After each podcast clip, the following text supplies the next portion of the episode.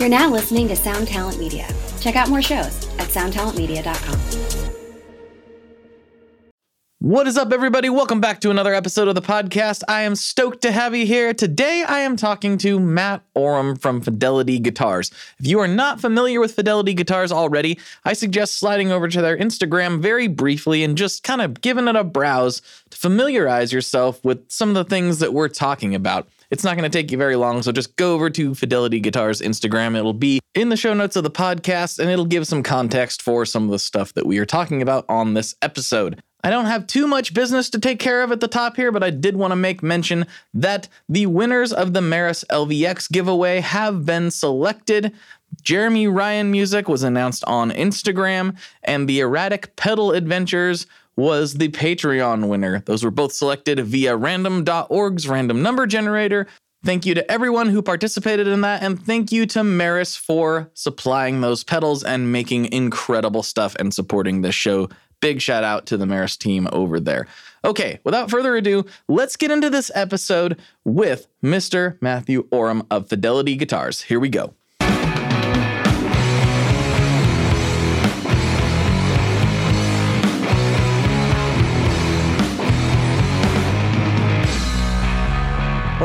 Welcome back to another episode of the Tone Mob Podcast, the show about guitar stuff occasionally, sometimes. I'm your host, Blake Weiland. With me today, I have Matt Oram from the amazing Fidelity Guitars. What's going on, dude? Oh, that's very kind. Yeah, hello. Um, no, what's going on? It's, it's Friday here. It's Friday evening. It's all good. I'm in, I'm in a Yep. happy place. You're winding down. You got some Guinness. You're ready to go.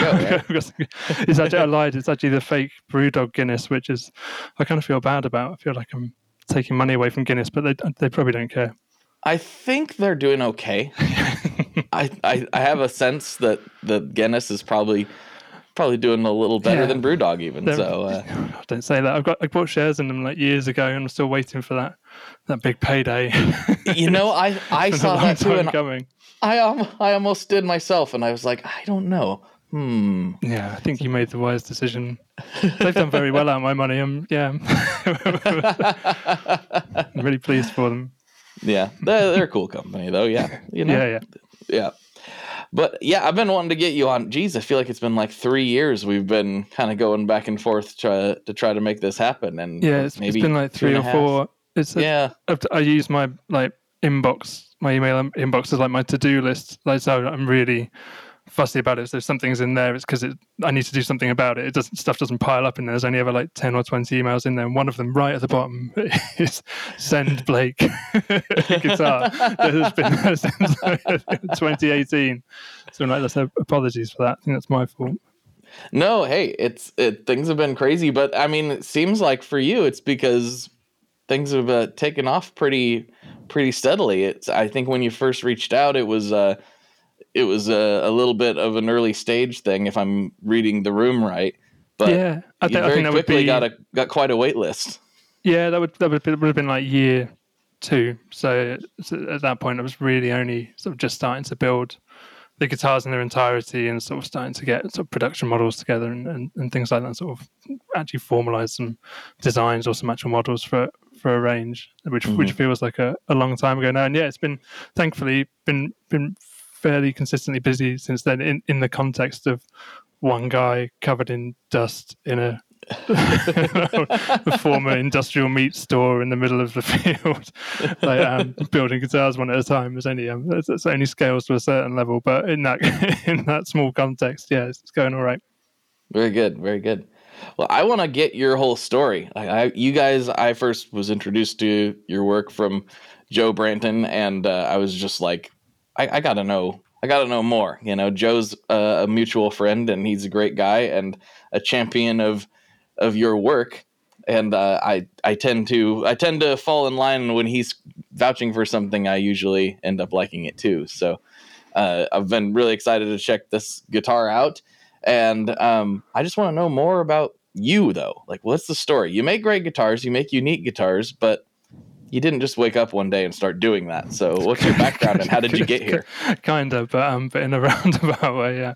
Uh, and yeah, thanks to Joe as well. Like Joe, Joe picked up on what I was doing like through prototypes that I was posting on Instagram in 2017 and sort of latched onto it and one of the first people I, I talked to about anything. So yeah, I owe, I owe a big, big thank you. But um, yeah, uh, I kind of came at it from with no, no experience in woodwork or, or lutherie at all. So all I all I'd done prior to starting the business was since I was a kid, sort of modding pickups and pulling bits out of guitars and hacking bits off and stuff like that.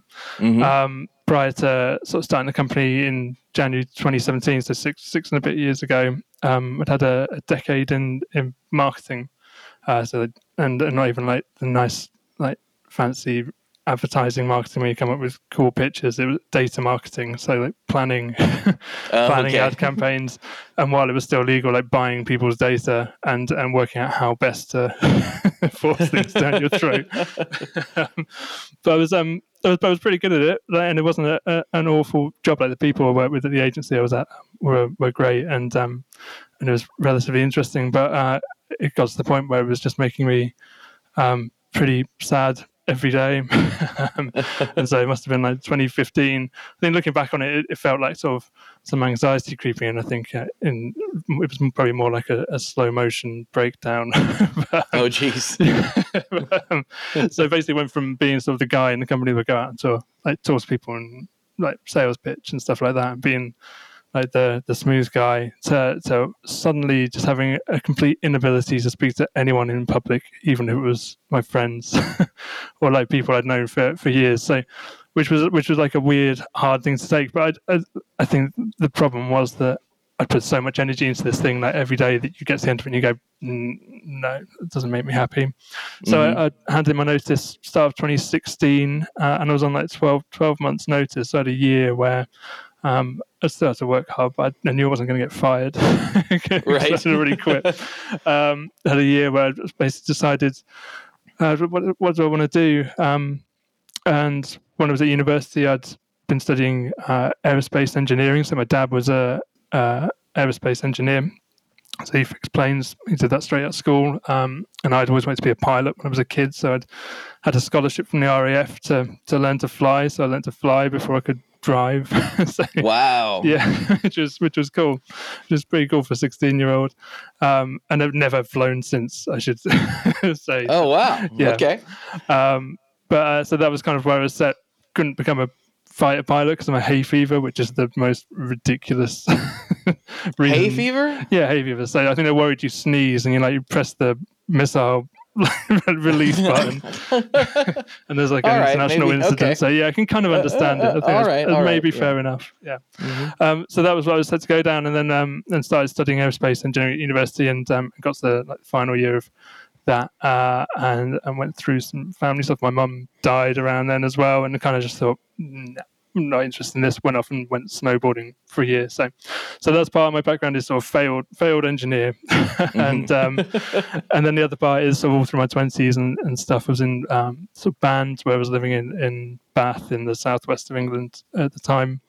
Um, mainly sort of playing bass with them, and then when that band fell apart, sort of playing guitar and, and singing with the the people, sort of the remnants of that, put together another band, uh, and that kind of did okay, and we got a bit of interest, but didn't really sort of go anywhere with it. So I, I just, it's like one of the things that made me happy when I got to this point where I was sort of coming out of this career and just engineering, but still, despite not following that through, it's still something I've got an aptitude for. And then and music, uh, and in particular guitars, which was just obsessed with in a in a gear nerd kind of way, uh, and figured I'd sort of smash those together and and learn how to to build guitars. So I had a, this year where I was on this notice period where I basically just rented the corner of a barn just outside of, town and bought. There's the first thing I bought was a CNC, like a little X-Carve, like you know the, the hobby CNCs, which I've still mm-hmm. got and it's still one of the main tools that's been upgraded a million times since then. Uh, and it's like I can draw, I can use computers, I can use this to like kind of get me over the first hurdle and then work out the rest of it from there. Uh, and that's kind of how it went. End of that year, moved into a, a proper workshop and kind of just kept kept going from that. So you you went you you started. I'm assuming you know you took that tinkering background and the engineering background and started working on the prototypes, but you pretty much knew at the end of the year this is going to be the thing. So I've got to figure out a way to make that work. Did that pressure help ac- accelerate that because that's pretty fast really Yeah. for any small business to be able to to convert to that that quickly uh, did that pressure like help or was it stressful? Would you recommend it? Would you recommend a different path? Like what's your viewpoint looking back? I, I the one thing I would definitely recommend, I think, would apply to anyone is ask people for help. like ask ask actual luthiers and people who already make guitars how to do it, rather than trying to like being ashamed of thinking, oh no, they're going to think I'm just another some idiot guy that's like doesn't know what he's talking about, and being like afraid of reaching out to to the people that you've seen in the magazines or whatever. Because the truth is that they've all been there at some point. Um, and that Mhm. would have helped avoid a lot of mistakes.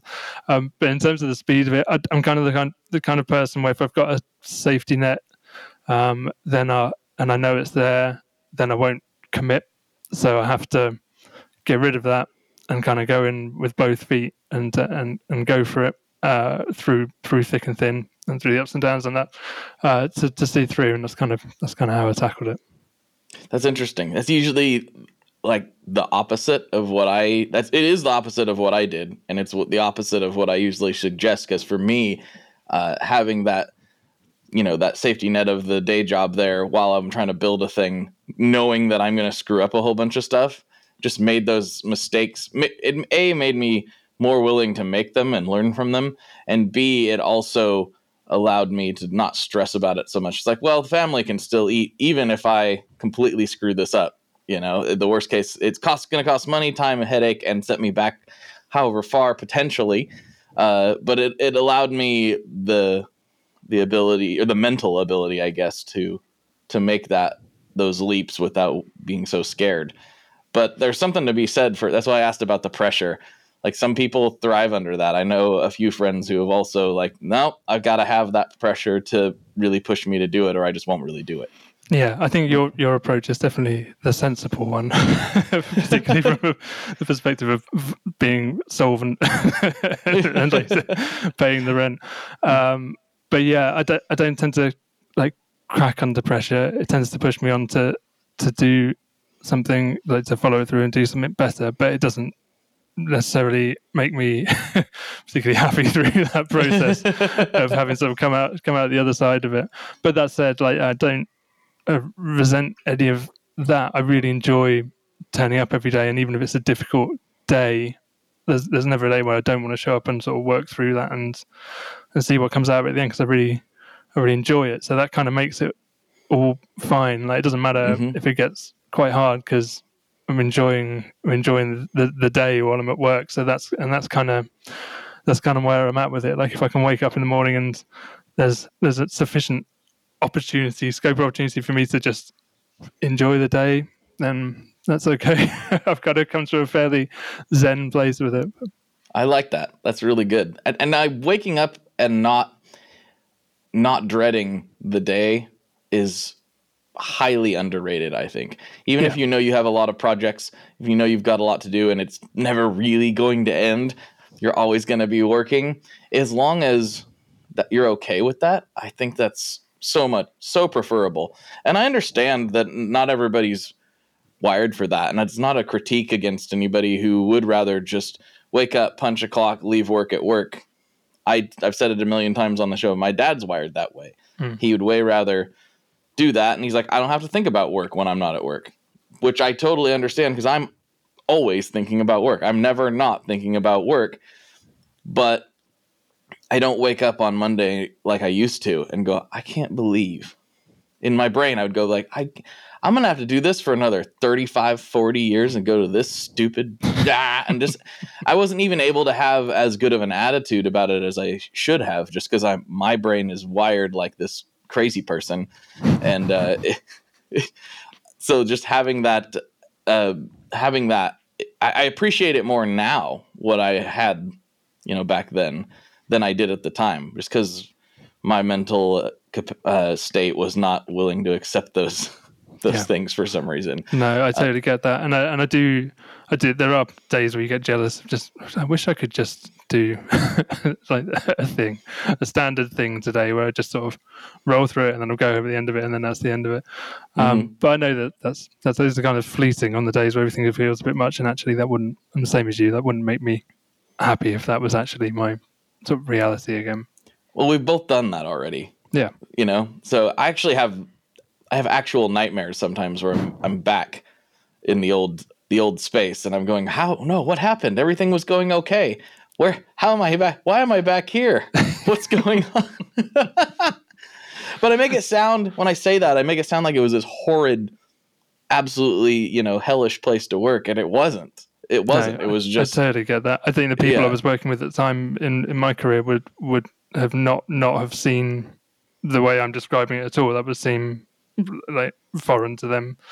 Mhm. But um, it's in, in terms of them thinking that oh, but you looked you know you're really happy with it. And you said it's yeah, it's um it's not the case. But it's it's hard to describe to to people who don't understand it. Fortunately, most of the people I get on this show are a little more leaning the same direction I am. So it, I'm hoping it makes sense to everybody that's listening. But yeah, Yeah, I, funny, I always try to be.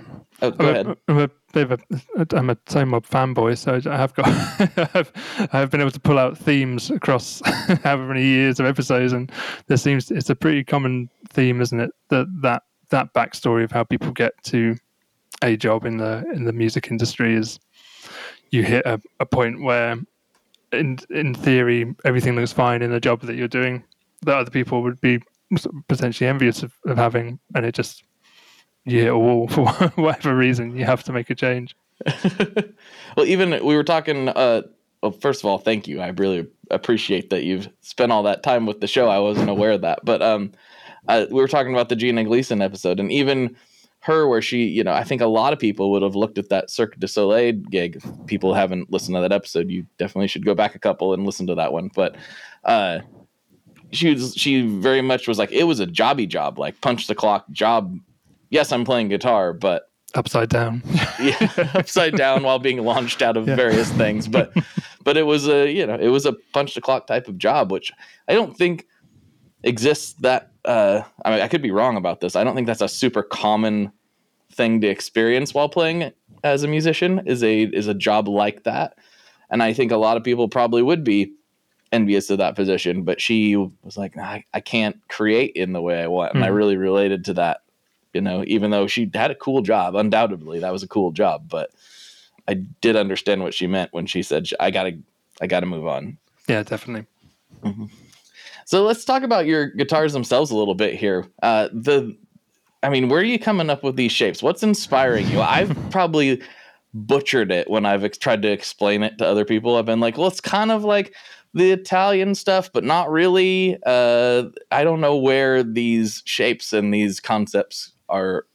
What, what's the root in, of all this? Where are you coming up with these things? yeah italian's a, a good a good shout and sort of east east european stuff as well So 60s 70s i think the the the sentence i try and i've used for a long time to try and encapsulate it is if you went up into into your your granddad's like attic and you found a dusty old case up there and you dug it out and you opened it and it's this brand that no one had seen for 20 or 30 years Mhm. you know, but that's that's kind of the idea that's what i want it to be like but to look like that but to play like a, a modern sort of well-made well-made guitar Mhm. um, so yeah, the um, the originally basically where I started was just taking all my my my personal favorite guitars, so things like um, like Rickenbacker 330s or Tellys, SGs, uh, and then things like Bobcats and and sort of Japanese uh, and American catalog guitars, and just drawing boxes. Like I just measured like how wide is it across the hips, how wide is it across the shoulders, layer these boxes up and start drawing curves inside of it, Mhm. um, and you go through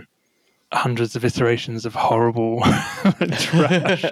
And then eventually you get to the point where you can you can live with it and then you start to like refine it down and then from there and come up with the pick guard shape and put pickups in place and, and things like that.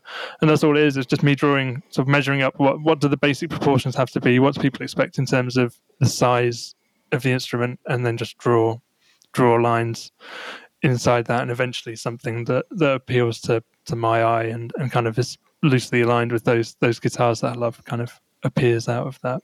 So that that's where the first shapes came from. That was the the double standard was the the first one, which is sort of the the double double cut one. I think the, the baritone that you've got there at the moment is is that outline. Um, and then the the one that's the most popular, the Stella Rossa, that was, actually came from the guy who winds my pickups, um, Mark Ransley at, at Mojo Pickups in Halifax over here in in England. Um, and he asked me if I could build uh, effectively a replica of a, an old Stella Japonica, so 60s um, Japanese catalog guitar that's basically impossible to, to get hold of. Um, and he sent it to me, and it's basically like someone tried to make a Telecaster like Friday, late Friday afternoon in the factory. They were just like, mm, that'll do, and just like pushed it through the bandsaw. and it's, like, it's almost completely rectangular. Um, and not not like particularly refined in any way. I was like, it's cool, I, I like it, but can I tweak it and and come up with my own sort of twist on it, and it had these weird pickups that were in a huge kind of casing. And so we did a, a kind of homage to that um, with like the the pickup surrounds that fit over a P90 and stuff, mm-hmm. and, and, that's ended up being being sort of the, the one the, the one that I like the most as well, and the one that, that, that people tend to to buy the most. It's strange how little things come out come out of just suggestions like that and just saying yes to to stuff, and you don't know where it will go. Mm-hmm. Hi, I'm Vincent, and I'm here to talk about the Meris Mercury X. My dad's always going on and on about how cool Meris is. He really went off on one about the Mercury X the other day. He said something about a 4800 hertz sample rate and 99 preset locations and 33 banks, and something along the lines of the most advanced reverb pedal ever devised by man? That's all true, but I only care about one thing. This pedal sounds sick. So make sure you check out the Mercury X and all the other fine products at Meris.us, as well as fine retailers worldwide. All right, Dad, now can I have my Pocky?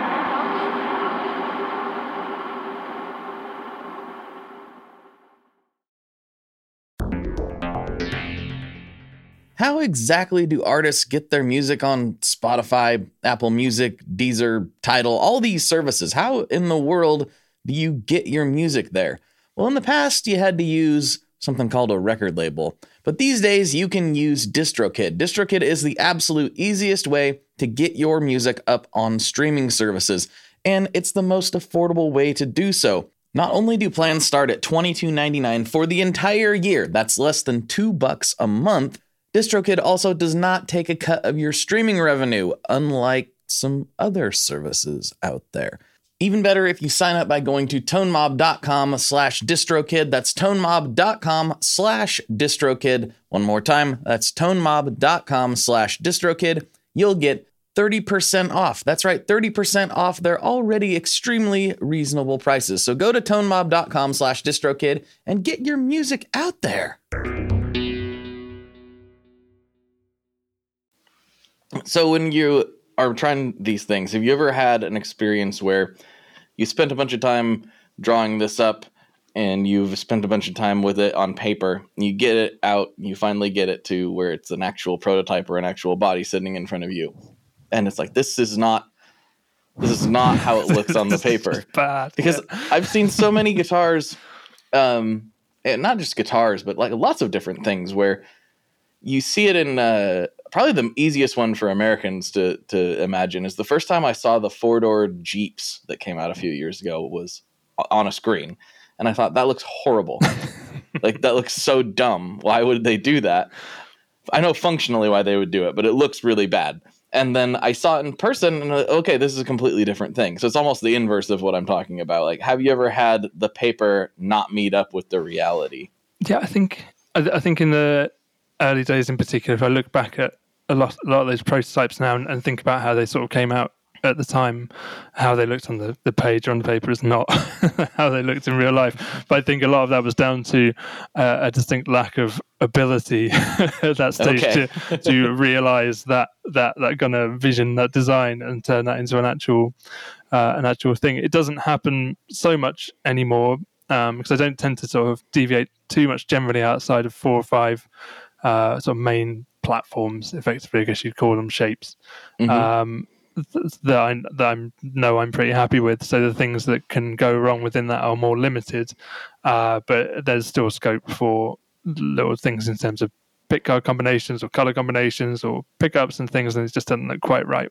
But what I try and sort of triage that early on when people are coming up with ideas, and then through the process, if I can see something's going in the wrong direction, it's kind of like, hey, that might not quite be how you think it's going to be. How about Right. we do this instead and kind of problem solve on on the fly? So it, it doesn't happen too often anymore, but it, it definitely did in the early days. Right, right. That makes sense. So you had anything as you came along in this process? Like I know you you know you grew up playing in bands and you were surrounded by music, and I'm not sure how deep into that you got as a, a career or anything before you pivoted back to what you were originally doing. But have you had any processes or things come up during this process of starting this company that have been surprising to you or exciting or particularly just stand out in your mind as as like a moment? Oh, in terms of sort of like in terms of uh, people getting involved with it, or in terms of the actual Pe- people or- or things that have happened? Anything really. Anything that just like when i when i make that or put that out there like what's the first thing that pops into your head I am just surprised to still be doing this six and a half years later. that's um, that's su- constantly surprising. I, I think realizing because when I was growing up, so I was so the music I was into, I was uh, you know the NME, the New Musical Express, the the magazine. There was a big deal when I was growing up. It was still like you had to pay for it and stuff, and religiously would buy it like every week when it came out Mhm. um, and eventually it became this free rubbish thing. But back then it was it was like a bible, uh, and the bands and that were in that uh, and the guitars they were playing and stuff. That that that was like that was my religion. That was like everything to me. Uh, And then so to realize after sort of reaching out to people in those bands or new bands, whatever, reaching out to other luthiers and speaking to them as well, how normal everyone is and how uh, basically everyone's just kind of winging it and and getting through and eventually something cool happens to them and it may be or maybe it doesn't but sometimes something cool happens and it takes them to another level and then they become these kind of figures that you see you see sort of in the media or online or whatever. That's that's been a nice surprise to find uh, those people relatable and to start sort of relationships with those people when it when I went into this thinking I'm just this data guy, guy kind of pretending to be a luthier. Like, why would anyone speak to me? And then you realize that actually you've got quite a lot in common with these people that you, you hold in high, quite high regard. That's been a nice surprise and, and still is. Yeah, uh, that, that I relate to you big time on. I, you know, I coming in, into this, I feel like I, I was just so obsessed with gear. I wanted to just w- get in there. I want to get in there. I don't know what I'm going to do when I get in there, but I want to get in there. and and getting to meet some, you know, people that I consider musical heroes, and having them, you know, my wife look at me while we're doing it and like walk away from some of these situations. She's like, they're just like you. I'm like, I know, isn't it great? This is fantastic. I can't It's tell whether that was tinged me's. with disappointment or. Ex- I think for her, she's. A, I think honestly, she was as surprised as I was to find that like these people we've grew up, you know, just obsessed with their music, both of us, and and it, it's happened a number of times at this point. So I can't even point to, you know, just one or two examples. Um, and she's just like, it's so crazy, like how you guys can just sit down and start talking about checking on nitro finishes. like it's wonderful, it's great. it's all I ever dreamed of. So, um, speaking of finishes, you know, you have uh, an approach to, you know, I know relicking is a, a hot button topic in the guitar industry because because everything apparently has to be a hot button topic these days. But but that you've taken to this like really quickly. I I feel like some relics I I've seen even from really established brands and companies. I'm like, ah, it looks like you just kind of hit it with keys. And and No, I've been to a couple companies where yeah. that's what that's that is what they do. And I I actually used to do that a little bit. Uh, my dad finished cabinets for a living when I was a kid, and sometimes people want a distressed look. He's like, and he literally had a bar, a metal bar with a bunch of old keys on it, and he's like, "Go hit that door." I'm like, okay. So I kind of understood the relicking, but you, you, yours is believable. Like I, oh, I thank you, man. It, that has means, that, that vibe. means a lot. Thank you. yeah, it has that vibe that you're talking about.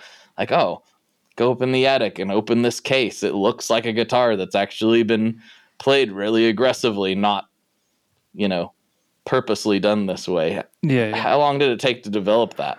yes, it's constantly evolving. There's there's stuff even within the last year where I look back and go, mm, it could have been better. So it's it's just it's, a lot of it is just practice. I think the the the thing that I learned about sort of three or four years ago that moved it on a level was never sand anything. Like that's not that's not how a guitar naturally ages. So Oh, right. that's, that's like when a that's when you can see like a a bad. I'm not going to accuse any brands or anything, but when you see like a bad relic, you can always see that it's been sanded, and it Mhm. and it's like it's really obvious. Always, particularly you can see it's been like disc sanded, and there's still little swirlies in it and, and stuff. Like it just doesn't work. So it's it's literally getting the guitars to like as perfect as I can get them. Um, and I'm not making them perfect all the way through the process because I, I purposely don't fill as aggressively as I could and stuff like that to make sure there's like it will help me create flaws at the end of the process.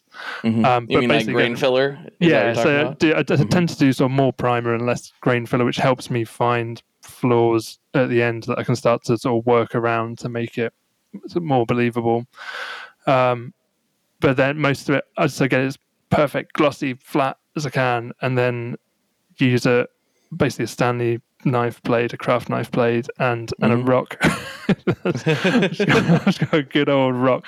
The road outside our workshop, there's a, an animal feed station like next door, like a depot. And there's constantly trucks going past the front of our workshop, and I keep breaking up the road, and bits of rock fly out and hit the workshop every day.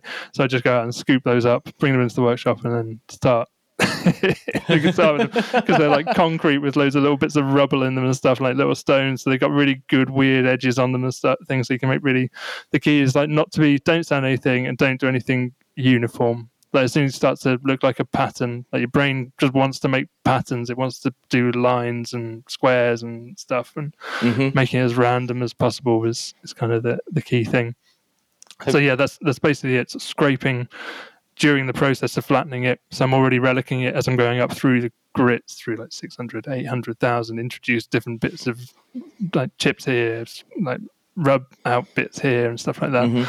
rub a load of dirt into it this part of it as you're going through the process of flattening it out and then right at the end like then make it just get the extra dirt and get the crazing in and stuff like that. So it's it's a it's pretty involved process but it's the bit that i enjoy the most because that's kind of the, the the art part of it for me. So the bit where i feel like an artist is when i'm designing them uh, and then right at the end of the finishing process um, and, and assembling them they're the bits that really sort of get me going Mhm.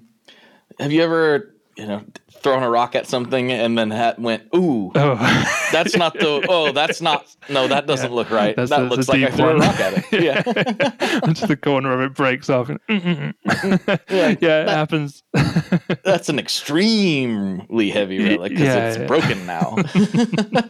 yeah you kind of have to um you have to go cautiously and work your way up it's very easy to, to go from a, a light to a medium relic by accident quite quickly but yeah Especially when you're using this uh, natural, found organic material. Yeah, like exactly, that. It's just pelting your shop every day. Glad to know that your roads are in the same shape ours are, though. That's Oh man, it's a mess. That's a good road. That's yes, that's, that's smooth as glass compared to most of the roads around our way. The the workshop's out in the middle of what we call it the fens, so it's like a, a wetland kind of flat area in, in Cambridgeshire, around where I live in, in Cambridge. Mhm. Um, and basically the roads are just complete trash. they go through a lot of tires commuting to the workshop every day. But um, okay. Oh, I'm, not, I'm not going to go into pothole chat. I think that's probably beneath us both. But It's not beneath me. ninety percent of your day. no, I, I actually, I mean, this is so boring, but if we're here. Uh, the the roads in Oregon, I, I will say that Oregon's got its problems, but the roads are. A lot of Oregonians complain about the roads, and I can tell they haven't left the state. Let's just put it that way. I don't know how you you got it. yeah, ex- exactly, exactly. I'll take you to a place called Tennessee. I'll show you some roads. I'd like to get some tips from you. I want, to do. I haven't spent a huge amount of time in the US since I was a kid and sort of doing family holidays and stuff. I'd like to do a road trip at some point, but I was wondering maybe I should get tips from you on. I was thinking of the ones to go to to check out the worst roads in the US, but maybe the worst roads. Uh, let's see, probably Indiana. the roads are pretty gnarly. Tennessee's pretty. It's not like horrible. It's not like you can't drive anywhere, but yeah, the roads in those two places are pretty bad. Florida's kind of weird. Um, yeah, it's hard hard for me to to remember exactly. I've been to a lot of states, but I don't necessarily drive a lot when I go places outside of uh, outside of Tennessee. I've done a lot of driving in Tennessee just because I've gone there quite frequently. But um, I'm picturing Yeah. half of your listeners just either nodding along in agreement or, or switching off immediately. Or sl- or Florida's or just snoozing. weird. or don't you talk about Florida that way. Florida's a beautiful place and I love it. It's too sticky for me. That's all I know. but uh, you're thinking about coming to the US? Is it that something on the horizon? I'd like to. I'd like to do a NAMM at, at some point. I think it's, it's obviously a fairly major investment to do that, getting across from the UK. So I think I'd probably jump on someone else's stand. But yeah, I definitely want to. I mean, most of the guitars go to the US. I think it's probably about eighty percent or more of the guitars are getting shipped out to various places in the US, Mhm. of mainly California and New York, but all, all over the shop. Um, so it would make a lot of sense for the business for me to go out and, and see some people, and also I'd just like to come out and spend a bit more time in your country because I haven't really been there a lot, apart from like I said, Disney World and stuff like that. Right. Yeah, NAMM's a, an interesting one. I, I, you know, I go a little bit. I've gone back and forth on it over the years as far as for brands, whether it's worth it or not. Or, and uh, you know, for me, it's always the calculation is always like, what, where are you at with the company? Where are you trying to go with the company? You know, do you want to increase your presence at dealers? Do you not really care about that? Neither is right or wrong. It's just what do you want to do because it is an investment. The for international people, you know, uh, it's I think a little more valuable than it is sometimes for US brands because you can come here and get a lot more exposure to the US market that you may not see otherwise, you know, especially for people that are a long ways away like in Australia. Um, NAMM can be really a lot more valuable even though it's harder and more expensive because of those travels. You know, if you were to try to go to Dallas Guitar Show and you know whatever else the smaller things that pop up here and there in the states, which can be really valuable for people who are already here. I think NAMM can can make more sense, but it's always a question of like, is this the most uh, is this the most effective way to spend ten thousand? Spend at least ten thousand dollars. Yeah. yeah, at least. And for you, I mean, with the travel, it might be even worse. Plus, you're doing guitars, which are a lot. You know, that takes a lot to. You got to bring a lot of guitars. You can't so put them in your hand luggage. Yeah, you can't Yeah. stuff a load of pedals in a, carrier bag and walk through security. Yeah, yeah, it's it's a lot lot more involved. But that's not a reason to not do it. But it is. I I do like to encourage people though. If you do do it, like work the show. Like it, it's exhausting, but like be in the booth and be exuberant and be there to like talk to people because I've talked to a few people that have spent the money, done everything, had great looking booths, and they sat in the corner on the booth on their phone the whole time, and then they complained Yeah, about sure. how it wasn't worth it. I'm like, I understand why you want to sit in the corner of your booth on your phone the whole time. Don't get me wrong, but that's not going. You're going to. You will waste your money if you do that. It, so plan Yeah, on uh, hustling. I appreciate the advice. Now I've done enough guitar shows over here to, to know that yeah, as much as it's it's pain, it's, it's, it's two days minimum of pain, and your ears are going to bleed at the end of it. Like yeah, you have to be on it, or why are you there? like yeah, Yeah, yeah. Have you the guitar shows that you've done? Have you gotten a lot out of them, or how do you feel about the ones more local to you?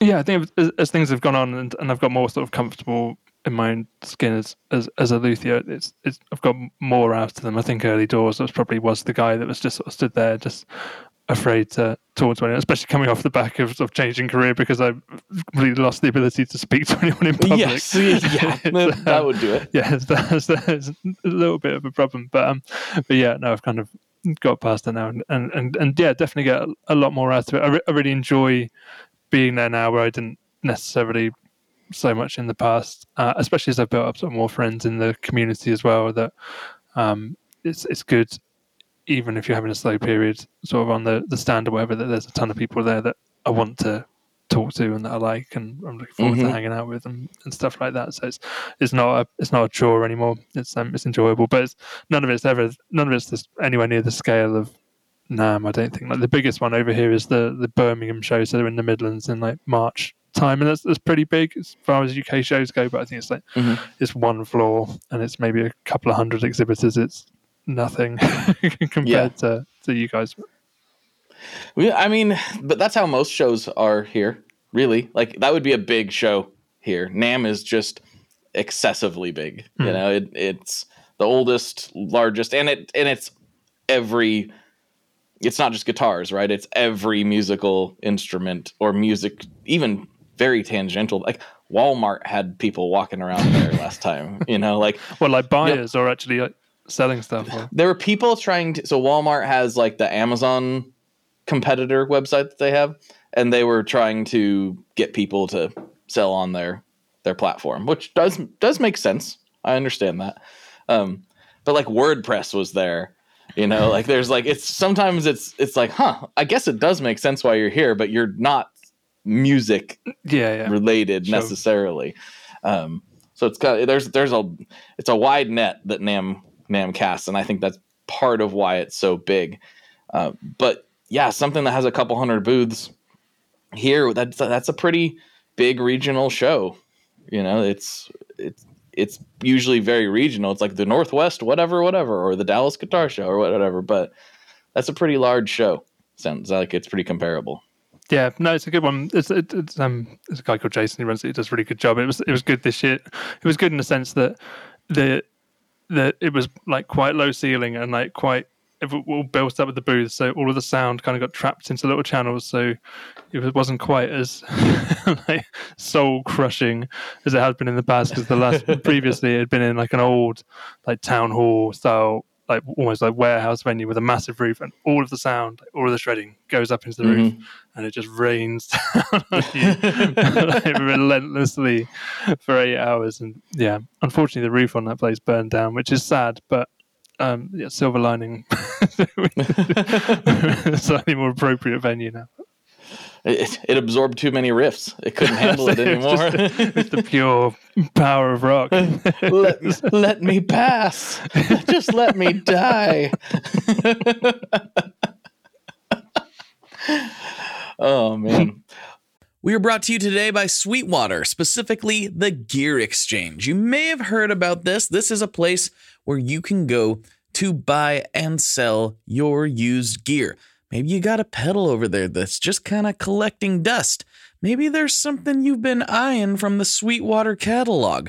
Well, right now is a great time to turn that unused gear into something you're actually going to use. Even better, if you sell on the Gear Exchange, you can keep 100% of the sale as long as you choose a Sweetwater gift card as your payout method. That is not too shabby because let's be honest, most of this buying and selling we do is just to fund new gear purchases, and that is a great way to reach a wide variety of customers and keep 100% in your pocket, or rather on your pedal board. So go check out the Sweetwater Gear Exchange and turn that unused gear into something that's actually going to help you write that next huge riff.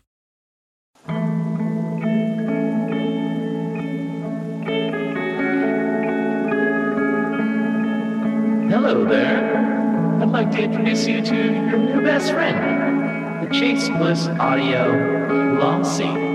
Lossy is a collaboration between Chase Bliss and Goodhertz. And it's meant to give you some control over those weird digital artifacts that come with very compressed audio. You're hearing it right now. All the changes that are taking place are strictly coming from my playing dynamics. I'm just interacting with the pedal and letting it do its thing. In some true stereo goodness.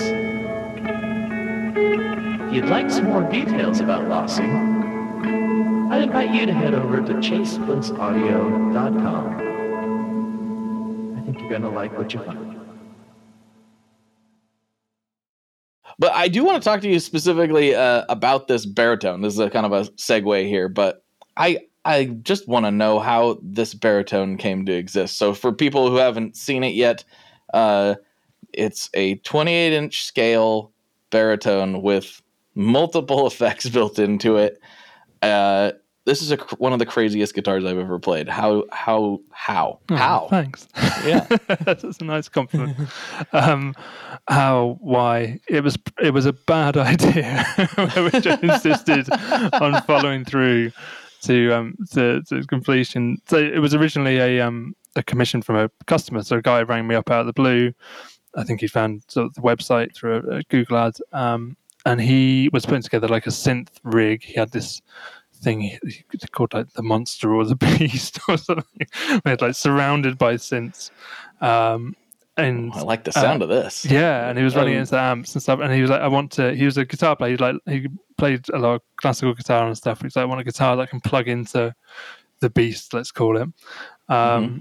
and then sort of manipulate guitar lines and stuff. And I wanted it to be a baritone, and that was that was kind of it. That was kind of just the the the brief. Uh, only wanted only wanted some sort of effects manipulation in there as well. So it's like, cool. That sounds that sounds really fun. I'm up Mhm. for that. So we kind of drafted out designs, went through different iterations, stuff, got deposit down, started, and, and then sort of it was in the queue, working through it, sort of working out how to actually accomplish it, and came to the realization over the course of maybe three months that this guy, who was quite a sort of successful retired professional, had quite a serious crack cocaine habit, and Oh. would, would ring me at sort of two a.m. every couple of days, and some days it would be like, man. It's just it's a journey and it's a process. It's like a it's a new thing. Like take time, work out. It's going to be amazing. And then other days it would just be like, "Where's my guitar? Oh, Like, where is jeez. it? I need it now." Where's it? Where's it at? Where's that? at? I want it. Give me that guitar. and I was like, man, this is this is quite stressful. So I kind of put up with that for a, a little while, and it got to the point where he rang me at like in the middle of the night one Sunday or whatever, and I was just like, nope. this is, Yep, like, this we're is not doing why this. I'm doing this. Yeah. Nope. So, hmm so I rang him back the next day and I was like, here's your deposit back. Thanks. See you later. Mhm. Um, but then by that point, I kind of the idea was fully formed, and I already started doing the woodwork on it. It was like, no, I'm going to finish this because this is this is a cool idea despite the challenging circumstances. hmm Um, so I finished the bit that I could do, which was all the sort of guitar, making a guitar part. Um, and then my buddy Neil at NRG Effects, who are down on the, the south coast in England, um, who I met at a few shows and stuff, and we talked about sort of some weird ideas. And I was like, this guy would be the guy for it. So I sent him down the guitar and I sent him down all the pedals and what to go into it. So I bought a, Ibanez um, like mini delay, uh, so like mini reverb, analog reverb, um, and a Mr. Sorry, delay, and then a Mr. Black mini reverb. And Neil does a really good, like gnarly fuzz. So I was like, you do the fuzz. Uh, I was like, right, basically, you've got to disassemble these pedals, put all of the pots, take all the pots off of the boards, replace them with sliders on fly leads, and then fit everything inside the body of this guitar through these silly little ports that I put in the top that are hidden under the plates. And there's no back plates, so you've got basically got no access to the inside of the guitar because I hate back plates like with a passion. Like there's you struggle to find any guitar I've made that's got a back plate on it because they just they're always like freaking sausage shape or like some shape completely unrelated to the the rest of the guitar and it just it makes me unhappy. So no back plates on anything. All of the access is always hidden through like little ports under the scratch plate and stuff. But anyway i kind of went off on a tangent. So he had that to deal with as well.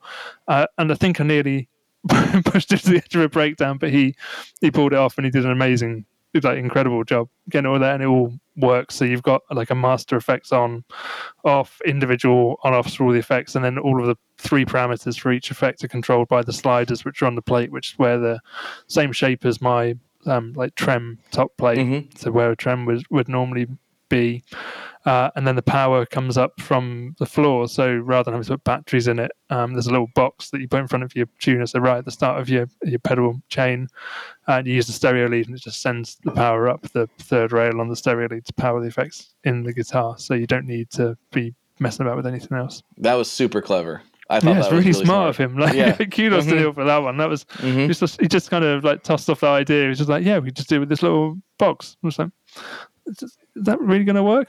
Yeah, Yeah, apparently it does. I was quite surprised. I thought it was going to be like horrible interference or something, but apparently not. I didn't notice anything. So No. it and it's a P90 in there, so if there was gonna be noise, we would get it, right? Yeah. Um, it's uh it's it's crazy. And it was it's it was just weird to think about how small and weird this whole industry is because there's a very, very good chance that I did the machining on that case for the Mr. Black reverb that he threw in the garbage, I'm assuming. Because I, I go there like a couple times a month and just uh, help out and, and run the machines for, for a day or two. And Oh uh, man. yeah, so there's a good world. chance that that I did that case. I was Maybe really scared about putting that one in there actually because I sent an email through like the, the contact form on the website saying, "Hey, I'm going to do this," and I didn't hear anything back. So I was like, "I'm going to take that as silent agreement that this is cool." What that meant, I can tell you what that meant is good luck. yeah, yeah, Uh, yeah. and we're not going to warranty it if you mess it up. It's a very smart position to take. but I actually do love that pedal uh, genuinely. I think it's even if it was a big pedal, Mm. it's one of the most versatile three knob reverbs ever. I thought it was a great choice Yeah, for putting definitely. in this guitar. Sounds great. I mean, there's not many like little three knob reverbs out there that run off like no power. It, it's brilliant. It kind of does Mhm. everything you everything you want. Yeah. Yeah, and uh, yeah, the Ibanez. It's a great. It's a great selection of things that you put in there as well. It's things that make sense. Like I, I could see some people maybe wanting modulation or something, but Hmm. I, if I were to select the effects that would be on board, it would have been some comp- something like that. So those Oh, those you. were good choices. Yeah, it was kind well. of a. I, th- I think I was thinking of like Mogwai or explosions in the sky or like Godspeed or stuff like that. So like Mhm. like post rock stuff where you can go from the kind of clean, kind of like heavily delayed and reverb lines to then kicking in some fuzz and just going huge with it. That's kind of what Mhm. I wanted to do. Yep, it does that. It does that. and Have you worked out the um the feedback control on the fuzz yet? Have you deciphered how how to make it make anything except sort of beep boop noises? Oh yeah, definitely. Yeah. Yeah. Oh yeah.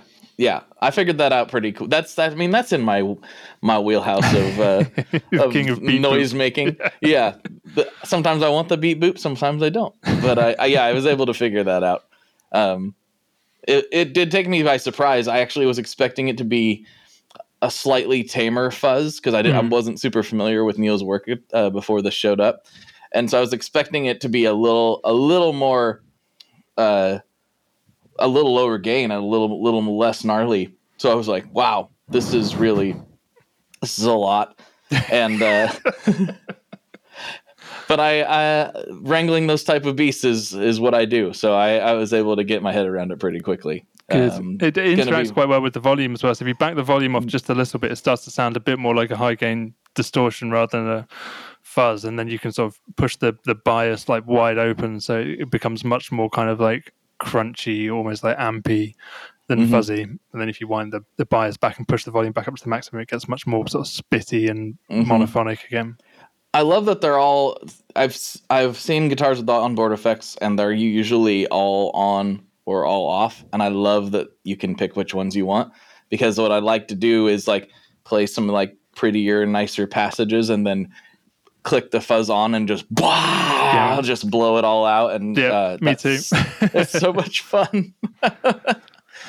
so yeah, I'll be making some clips. I haven't yet as Oh, this uh, cool. re- recording goes out, but I will be making some clips with it for the old social medias. So if I haven't by the time this episode drops, uh, that would be very surprising. I probably have made one or two by by the time this episode comes. Oh, out, that's so. cool. Thanks. Well, just, yeah. I'm glad you. I just wanted you to play around with it, enjoy it for a while. So yeah, I would have done it last week when it showed up, but I was sick. No, So You're I right now. actually I unboxed it on uh, on Patreon uh, wh- while I was doing another interview uh, with the the fellow that came on. His, his name was John is John Schultz, and uh, you know I I was like, hold hold on, DHL's showing up, and you know it's raining outside, so let me go get this real quick and. We paused and I, I just had it sitting back behind me. He's like, So you're not going to open it? I was like, oh, I figured I'd wait till the podcast was over. He's like, let's open it. I'm like, okay, this is kind of weird for an audio format, but so yeah, I unboxed it on there. I, I don't think it was probably the best Patreon episode uh, after that happened. so sorry. Did you go all like ASMR with it as well, and like lean into the mic? I'm taking the packing material out. No, it was more like. Hold on, just a second. it was more like that. Yeah. Uh, Whatever floats. Some people will be really into that. some people, probably, hopefully. but yeah, uh, and immediately after I, I, I felt like I was kind of coming down with something when we started. I was like, I don't feel very good. Maybe I'm just sore from working out or whatever. And then it was like, I was like not making any sense by the time the, the podcast was over. so Oh. I, I got done and I was like, I bolted the neck on that guitar, and I was like, I can't, I, I, can't, I gotta go lay down. I'm, I feel awful. I've done. I've done my duty. I've done the. it's reassembled. Is it? It's done. Yes. I'm out. but Oh, man. what was what was kind of incredible is it traveled all that way. I bolted the neck back on, strung it up to you know uh, to B or tuned it up to B rather. Perfect, oh, like- good. That's, like that's flawless. nice. I was like, wow, I don't, I've always had to adjust something, but it was like, no, this thing's dialed. After after that, that rather intense trip overseas, so Oh, that makes me very happy, man. Thank you. Mhm. I feel some way competent. That's um, that's a big tick. You should So- you should feel very confident. This thing is really nice. It outside of all the the craziness, it's just a really nice guitar, man. Yeah, It that's really kind of what. I wanted. That you could just turn all that stuff off, and it's just a nice one pickup guitar that kind of you can that just makes like nice guitar sounds with a like wide frequency range, and it does quite a lot. And b- even before you start like flicking all the switches and stuff. It also for being 28 inches. Uh, my first 28 inch guitar was my uh, Grez Mendocino, and I love that guitar absolutely. Yeah, they're amazing. Um, but it felt really long to me.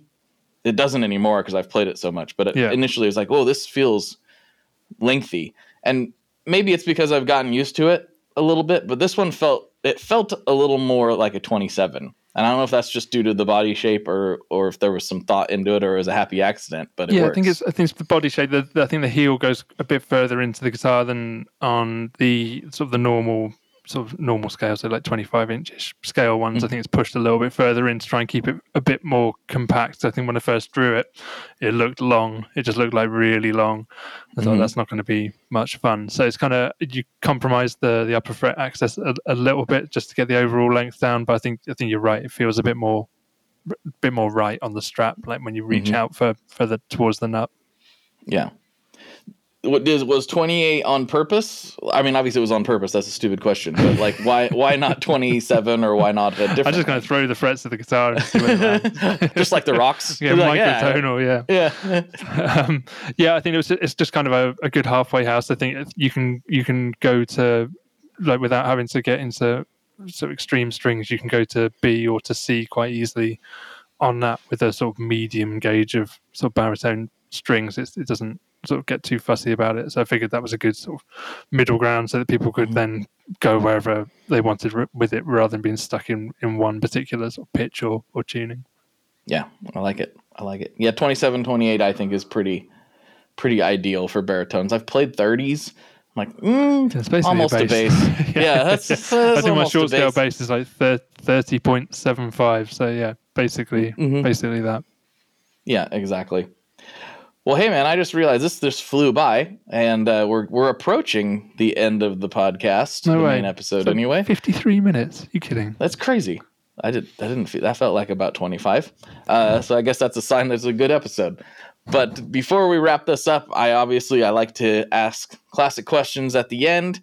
But before I do, I like to give the guests a chance to take the floor, plug anything you want to plug, shout out anybody you want to shout out, say hi to your grandma, whatever the case may be. Uh, the floor is yours. I would love to say that Grandma Oram is listening, but it's probably probably not.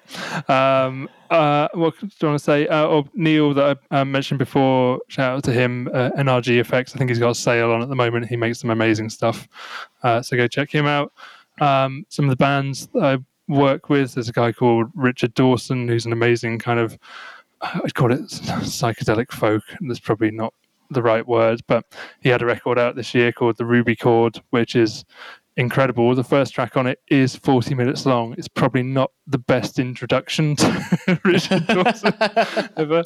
Maybe go back to his previous album, 2020 first, which is sort of more three to eight minute long songs and then go on to re-record. But that's an incredible record, as is the new live recording from Public Service Broadcasting that I work with. That they recorded at Royal Albert Hall uh, Nice. earlier this year.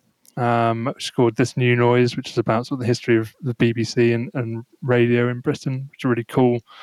Uh, it was a good show. I was there for it. Um, unfortunately, the snippet in between two of the songs where my partner Rachel dropped a plastic pint glass on the floor just as the, or- like, the, the orchestra went silent, got Oh, cut no. from the final mix. But um, Jay, the frontman, was kind enough to send me like a little just snippet of that really like turned, cranked again up on its and you could hear it go. um, but anyway, that's a that's a, a great record. Uh, and another artist I'm working with, um, Eera, so it's E E R A, um, Anna Lena, um, Norwegian living in Berlin, uh, makes incredible music. You should go listen to her last album, Speak, and she's just uh, got a crowdfunder going for her third album, um, which is going to be great. Um, and I've recently made a, a baritone for her as well, which she's she's already out using. Um, and she's brilliant, so go check her out. Very nice. I think that's the first time anybody's plugged a bunch of artists, if I can remember correctly. That's a good. That's a good call. I like that. I Yeah, listen to all those people. Now I got a list of people to check out. So thanks, man. all right, first question. Here we go. What is your favorite boss pedal? That's, and that comes up a lot, but it is it probably is the metal zone, but not not on guitar. It had a little synth like rig going for a while um, with like drum machines and stuff, just to get like loops and patterns going and that. Mhm. Metal zone sounds amazing on like a monophonic synth because it's got that like the the mid sweep on it is like really wide, so you can do like old school kind of like trance kind of like lead lines on it if you just like hold down a note and then sweep through the mids on a metal zone Mm-hmm. and like um the band have you heard the band uh buttons I don't think so. no don't, they're not they're not going anymore i think the guys have gone off and done other stuff now but um their their first couple of albums are definitely that kind of sound either synths or guitars that sound like sort of sustained notes where you just got these like sweep where they're just manipulating pedals in in real time Nice. Like, it's not um easy listening background I didn't music. imagine so, but it sounds like fun. It is cool. One of their tracks got played at like the opening ceremony for the Olympics in London, like however long ago that was, like a, a decade. So the track was called Olympians, so maybe they were kind of like angling for that. But, um, so yeah, Metal Zone for that. I've got I've just picked up a I think it's a PH2 phaser as well. Um, Very nice. the- yep. which is like the one with the different modes on it and stuff, but it's got the expression input because I've just built a, another baritone for someone. Um, I've done a couple of these now, but it's basically got an expression pedal built into it um, with what looks like a tremolo arm controls the expression. Oh, so, so- cool. So it's actually through strung, but but it looks like it's got a trem because it's got an actual trem arm that um kindly Chris Swope at Descendant agreed to let, let me like disassemble one of his trems and just steal the collet and the arm off of it. And it's kind of mounted to a gear system that's under the plate, so you can plug that into a separate stereo jack, stereo lead, and then into the expression input on any external pedal, and then use that arm to control control the parameters on any. That's so Effect. sick. Yes, Yeah. I love that. I love that. So it's like Oh, the next man. step from that one that you've got in that like it's not just the inbuilt effects you can control all your whatever outboard board stuff you want Mhm. to it's, it's like attach it to and there's, there's there's only two of them including the one I've just made the other one's in uh, Germany um, uh, and the guy who's got it has got it hooked up to I've forgotten what brand it is but it's basically an expression splitter so you can plug three expression inputs into one Oh, yeah. controller and then use this arm to control like the parameters on three different pedals at the same time so that's mad That's beautiful. I love that. so That's it's, um, phenomenal. so yeah i kind of so that anyway i bought that phaser to test that arm to see if it works and it does it makes some really weird noise That's so so sick. I love that. All right, final question before we go to Patreon. Here we go. What is your favorite kind of pizza? I'd, I'd happily eat pizza all day every day uh, to the annoyance of my partner who can never ask what should we have for dinner the answer just always being pizza um, and it rarely rarely actually happens but um, I think it would be like a thin, thin crust Italian style thing. There's, there's not that many like great, um, like kind of mid-price places to eat out in Cambridge. It's a bit weird for that. It's, it's either just like kebabs or Michelin stars. Not much in between. Okay. But um, there's a Italian place called um, uh, Maurizio's, uh, which is really good. The service is occasionally awful, but the food is always great. Um, and they do pizzas with uh, like friarielli, like the um, you know the turnip tops and garlic, Mhm. and then like guanciale, like the the pig's cheek, and like Yeah. spicy and, 'nduja and stuff like that. That that for me, just like a couple of good, like really good, like Italian ingredients. To have it with tomato, have it white. I don't really mind, but just yeah, just a couple of little toppings like that. That That's- sounds brilliant. That's me. I want to go to New York as well because I, I, I've got a feeling I'd love a, like a New York style pizza, but I'm, I've not been.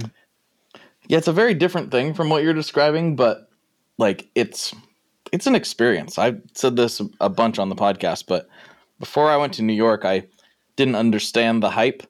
I I I was kind of into pizza before then, like like a normal person. Yeah. You know, not like me now that exists today.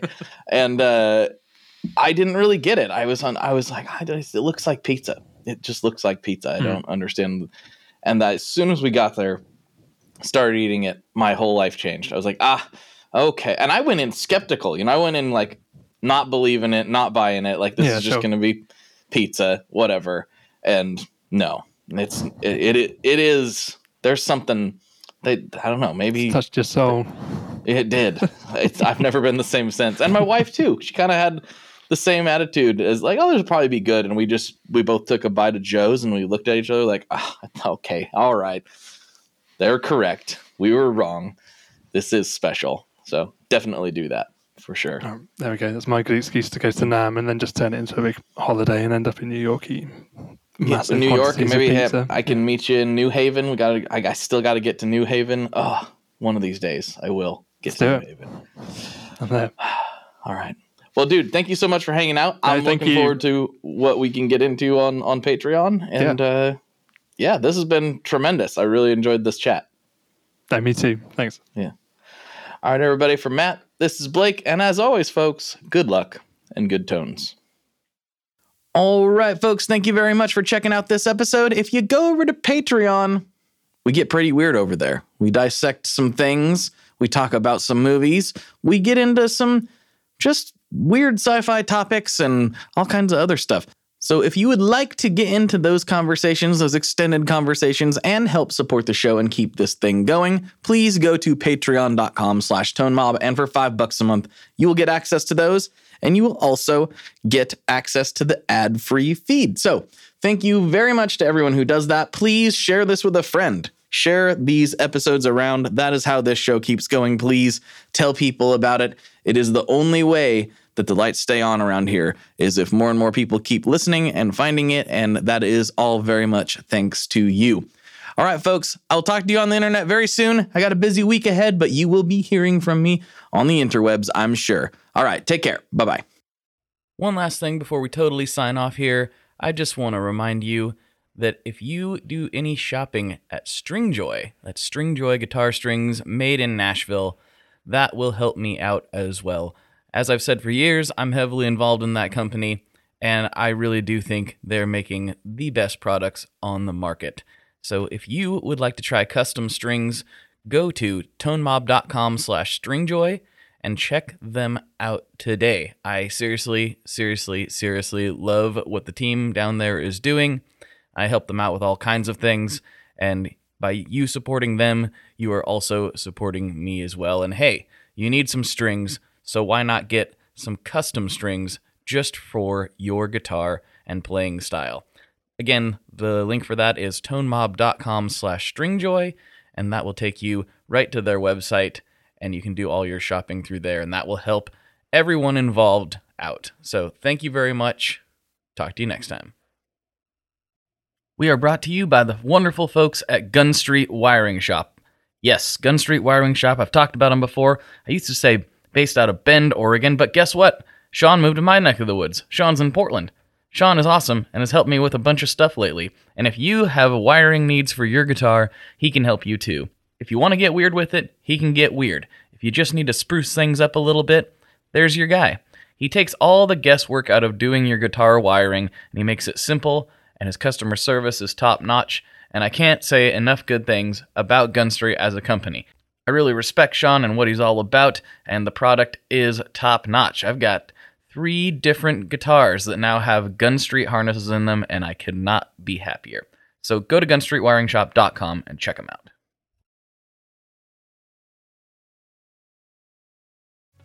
What's up, everyone? It's Joe, and I'm the host of That's Awesome with Joe, a podcast on the newly formed Sound Talent Media Podcast Network. I talk with tons of your favorite artists, managers, touring personnel, and more.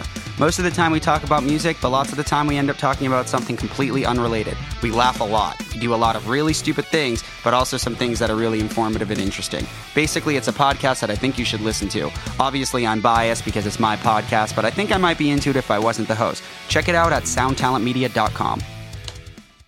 Hi, I'm Daniela Clark, I'm Barbara Ann Wild. and we are the Honest AF Show, Our podcast is real, honest conversation with our celebrity friends and pros, covering our anything but average rock and roll lifestyles. all while tackling the hell that is aging and the battle of beauty. Oh, yeah, nothing is off the table. The Honest AF Show is available wherever you get your podcasts.